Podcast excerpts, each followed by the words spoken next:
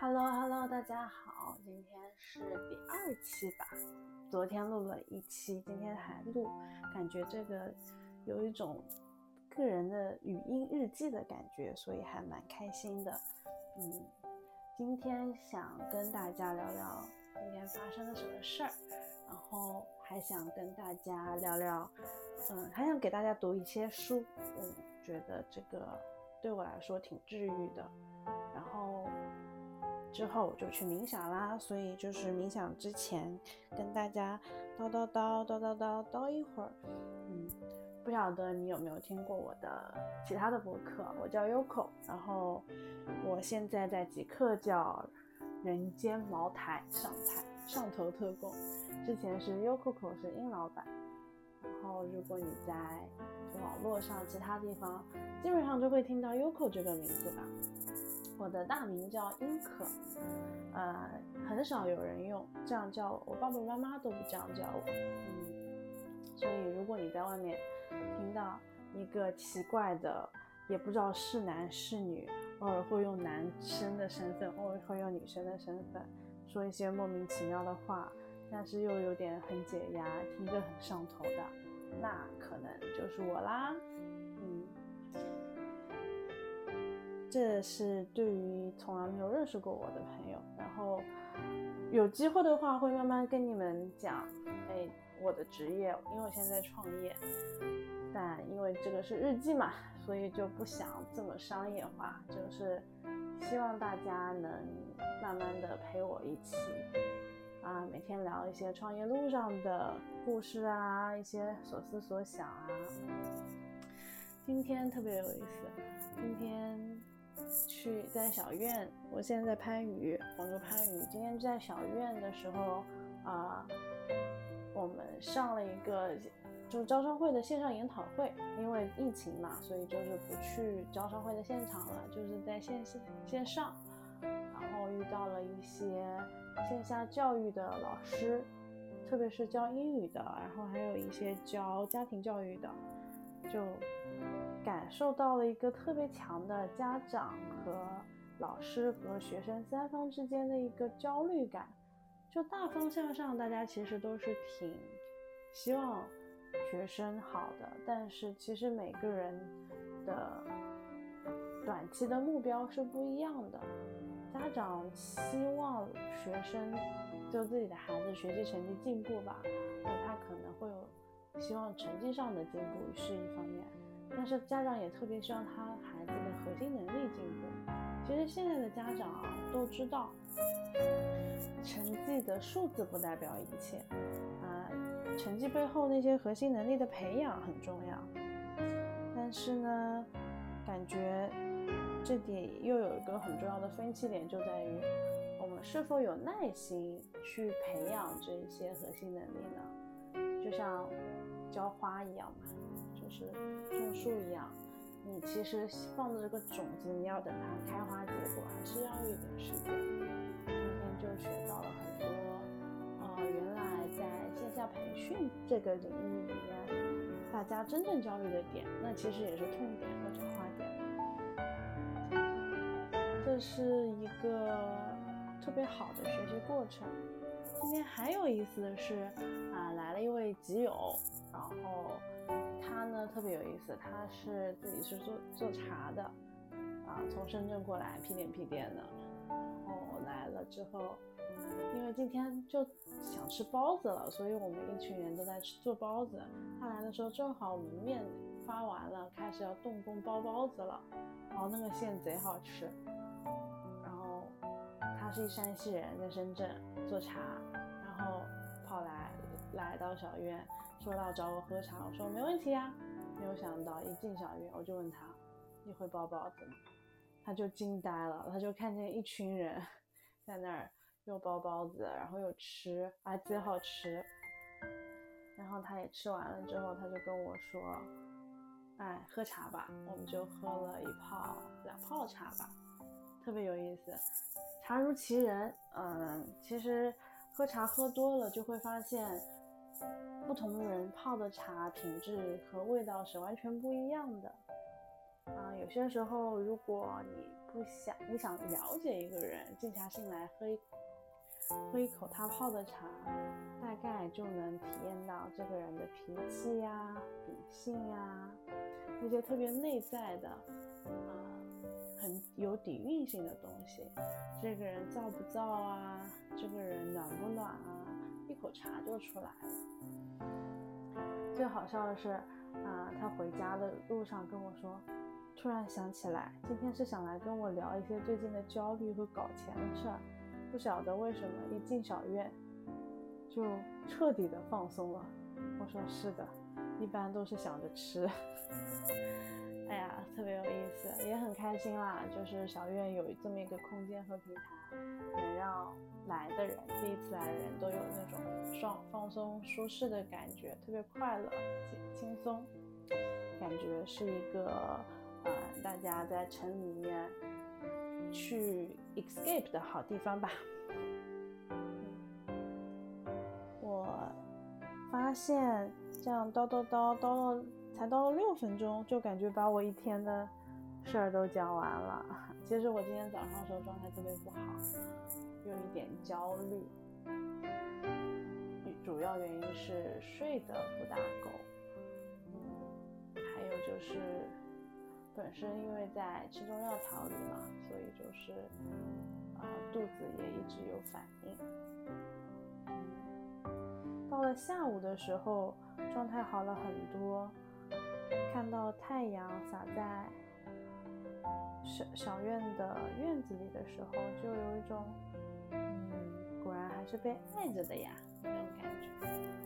现在啊，我现在就呃天黑的，然后在我的。坐垫上，这样子叨叨叨。其实我心里呢是有一些好朋友会记在心头，想到他们的时候我会特别开心啊。因为我的好朋友们其实都不在我的身边，嗯，有些是在异国他乡，有些就是特别远。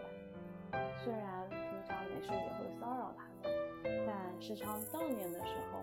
还是会觉得心里头因为有了他们而特别暖。好啦，今天主要是想给大家读书。为什么是读书嘞？嗯，因为我也不知道说什么，可是又有好多书好好看哦，然后想跟大家分享一下。今天读的这本书是一本书，叫做《树木之歌》，呃，by David George Haskell。它的英文名叫《The Sounds of Trees: Stories from Nature's Great Connectors》。我是一个很喜欢看科普书的人。为什么喜欢看科普书的原因，是因为我觉得大自然太神奇了。我经常会有一种，我有任何的困惑和难过，我只要看看树啊，看看森林，我。就会得到那种安宁的解脱，所以就很爱看一些树的科普。有一次就看到一本《森林的秘密》，然后就慢慢的发现，原来啊，看似非常没有任何变化的树啊，森林的改变其实是瞬息万变的。嗯，所以写。想要把这个章节读给大家，我觉得特别美。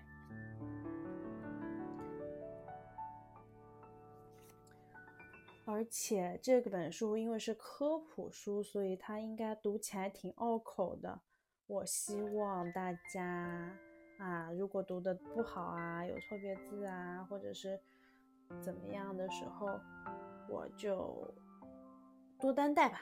谢谢大家陪我一起读书。那就这个吧，这个章节叫做北美红杉和西黄松。威廉森氏西之啄木鸟 （Williamson's 呃 sapsucker） 在树干上拖着步子移动，一阵阵刮擦的声音让坐在西黄松下的我从瞌睡中醒来。鸟儿节奏稳定。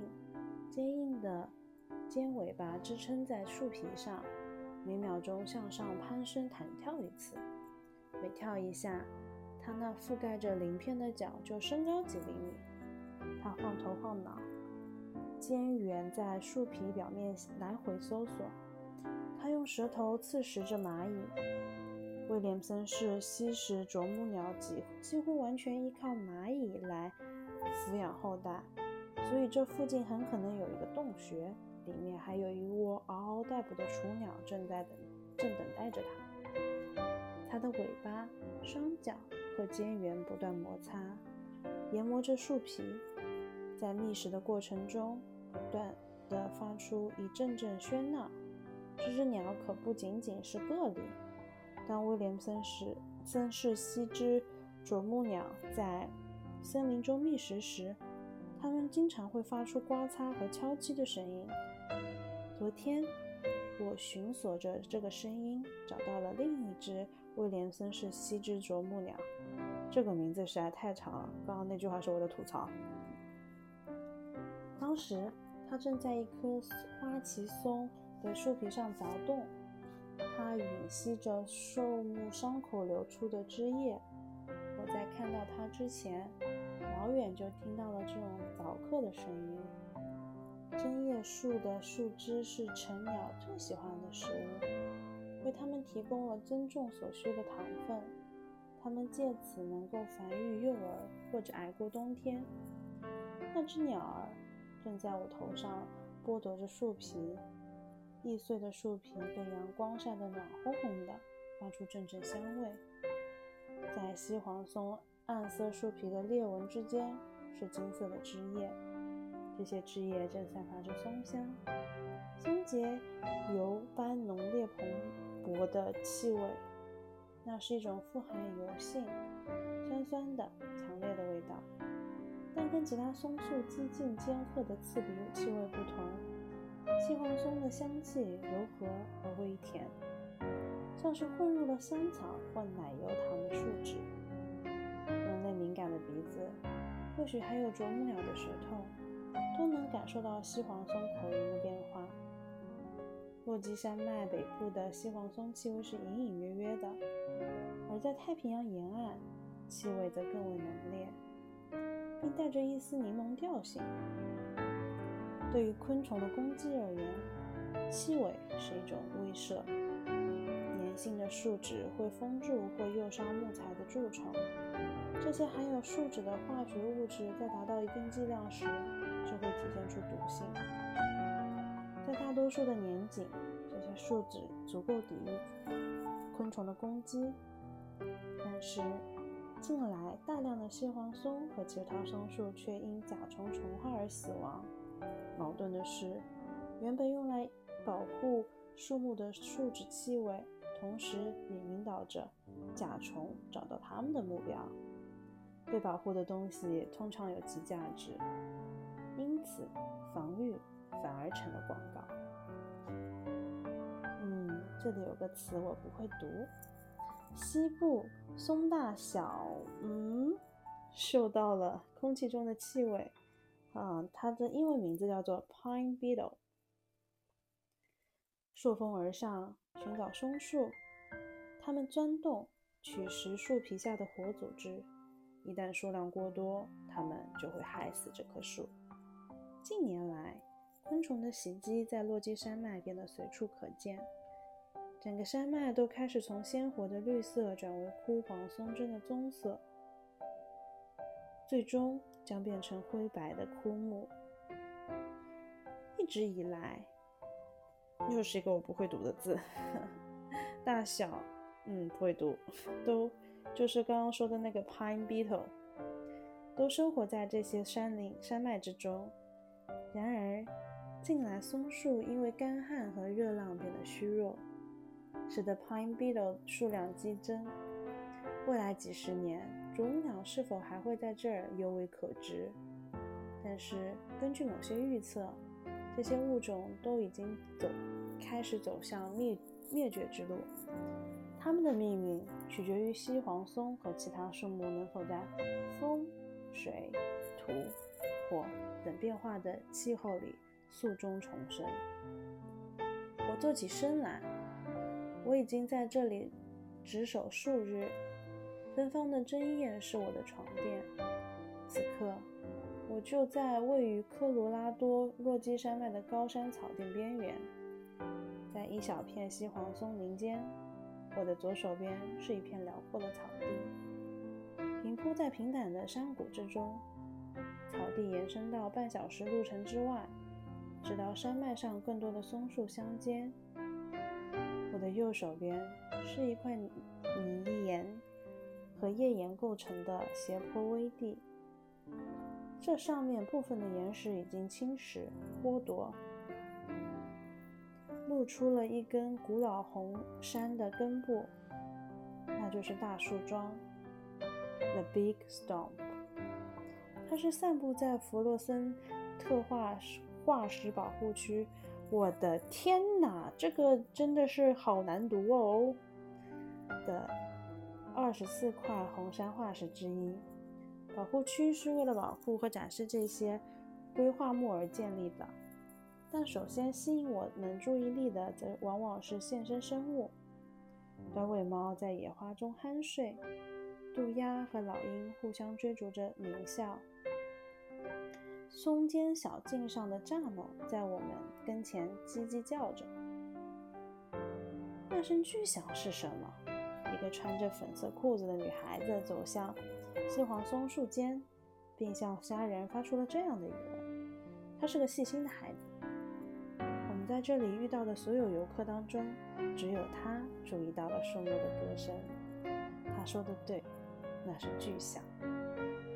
轻微的风。就能松树嗖嗖作响，和风会唤起急切的嘶嘶声，像是泄漏的蒸汽加压阀。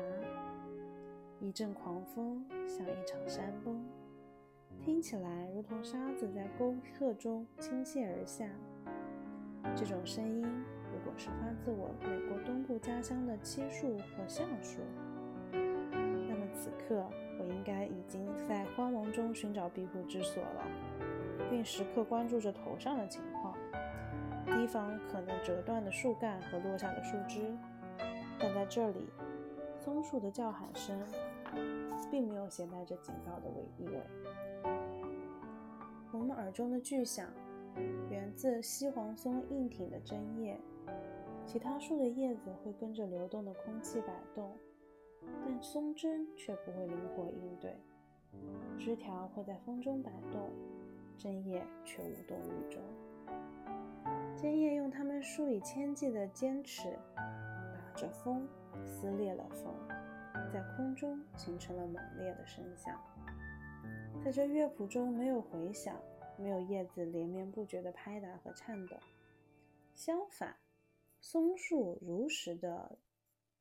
松树实时的如实报告着风的特征，每一秒的声音都不尽相同。阵风袭来，松树发出高昂的声响，随后此随后着空气运动的变化，逐渐变细、膨胀或者消失。John Mill 曾经记录下西黄松的声音，但他的描述让我疑惑。在木尔的记录里，风中的西黄松让他听到了针叶发出的最美妙的音乐，自由的像鸟儿振翅般的嗡嗡声。而我所听到的悲泣、急切的哭号去哪儿了？木尔在他的松山上听到了和谐的风声，可我听到的是艾丽尔在空中挥洒着痛苦。这不同的体验可能折射了我们之间的性格差异。木尔这般狂忘我狂喜令我难以理解，但后来，植物分类学家的著作告诉我，木尔和我听到的其实是不同的方言。西黄松变化多端，除了树脂的气味会随着地点改变，针叶的形状和硬度也有着区域性。我在落基山脉听到的西黄松。针叶上长度只有木尔在加利加利 California 听到的一半。落基山脉的针叶表皮底下细胞壁更厚，更加坚韧的针叶让它们像钢丝刷一样。而加州的针叶更像是马尾，短硬的针叶会发出更加激烈的声音。这样看起来，在土壤相对湿润的，在土壤相对潮湿的加利福尼亚，丽尔是快乐的俘虏，她甜美的歌唱着；而在干燥的科罗拉多山中，西黄松适应了夏季的干旱和冬季的重冬雪的重压，也只有在此处的松针上，它才发泄身影。我们身处某地时，潜意识中感到恐惧的因素，必然是由特殊的感觉引起的。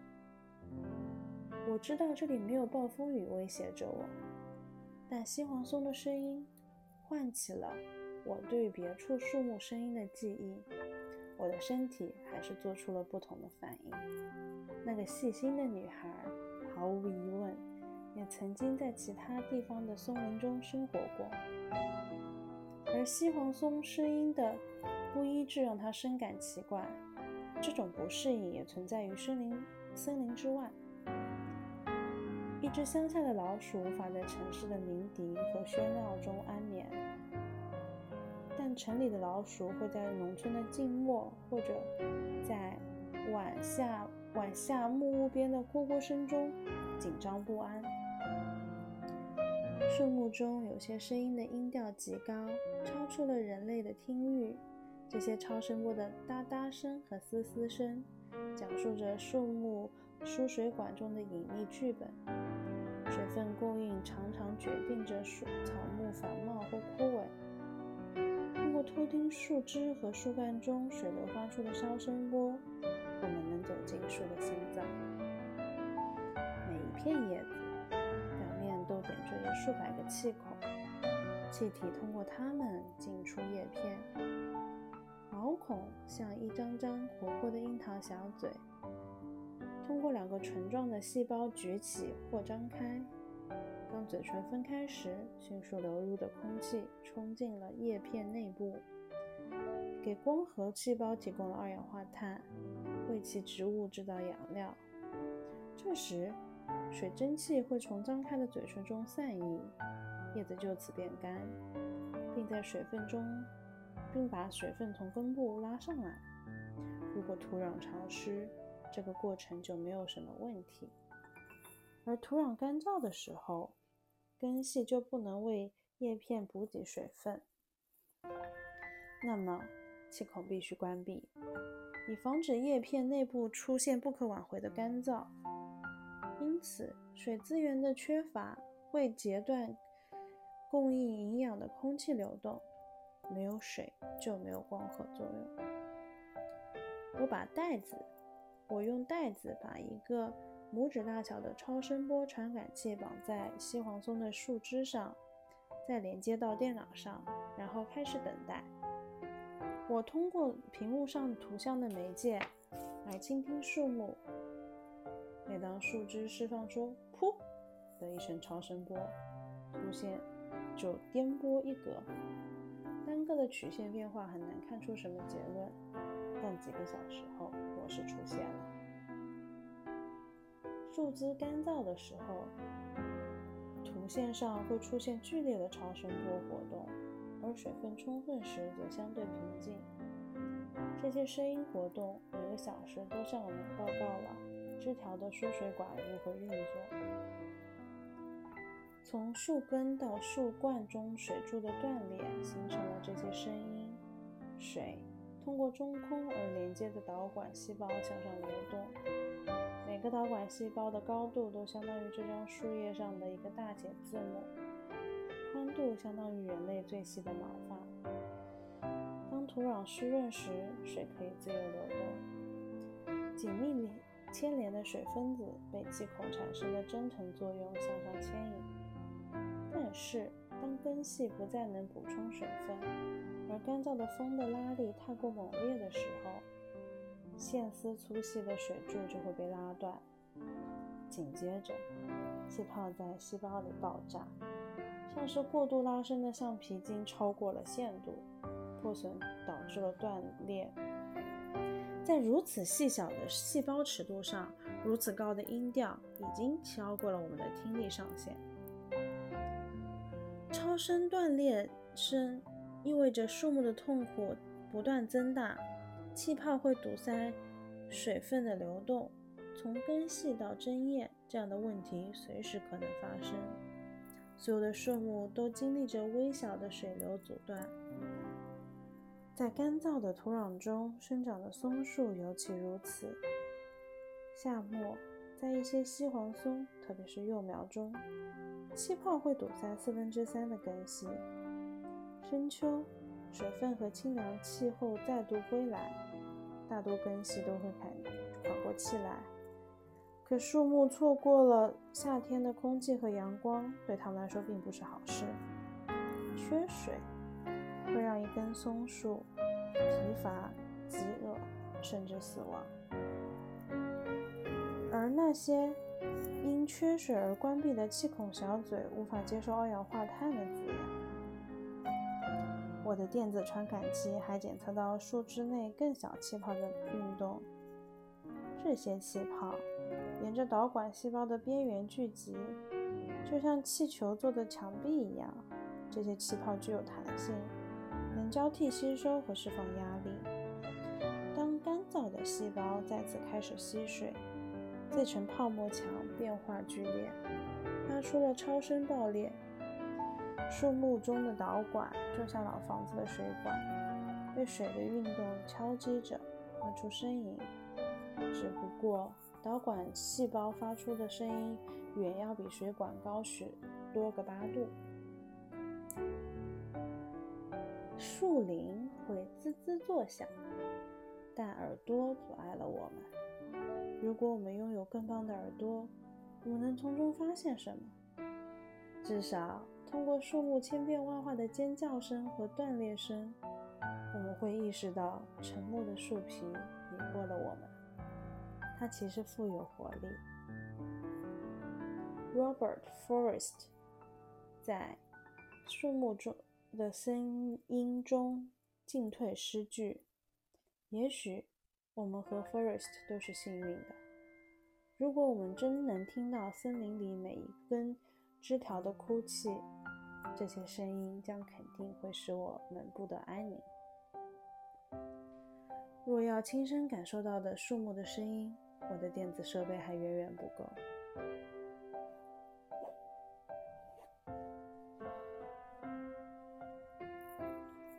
尽管如此，出现在屏幕上的实时图像还是能够讲述树木内部的故事。整个上午，这棵树都很安静，这说明有大量的水分在根叶之中稳定流动。如果前一天下午不有雨，这份安静会持久，持续更久。事实上，树木本身就促进了降雨。树脂的芬芳分子飘向天空。每一个分子都能够聚集水汽的焦点，跟香脂冷杉和脊背树一样，西黄松释放的香气颗粒的云雾增加了降雨的概率。然而，夏末时节，午后降水在这儿并不常见。其实有一场暴雨浸透了整个山谷，山地的其他地方也不会分到一滴水。今天就先给大家读到这里啊，这篇小短文还有大概四分之三吧，我今天读了四分之一。嗯，我不知道还有谁能听到这里啊，因为刚刚读的其实还是蛮是蛮蛮生硬的科普，我自己还是蛮喜欢的。读起来的感觉跟看起来完全不一样。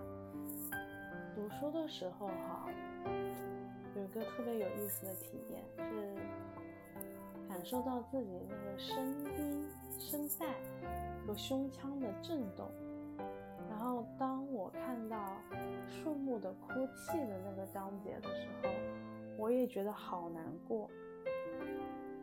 就我我的声音。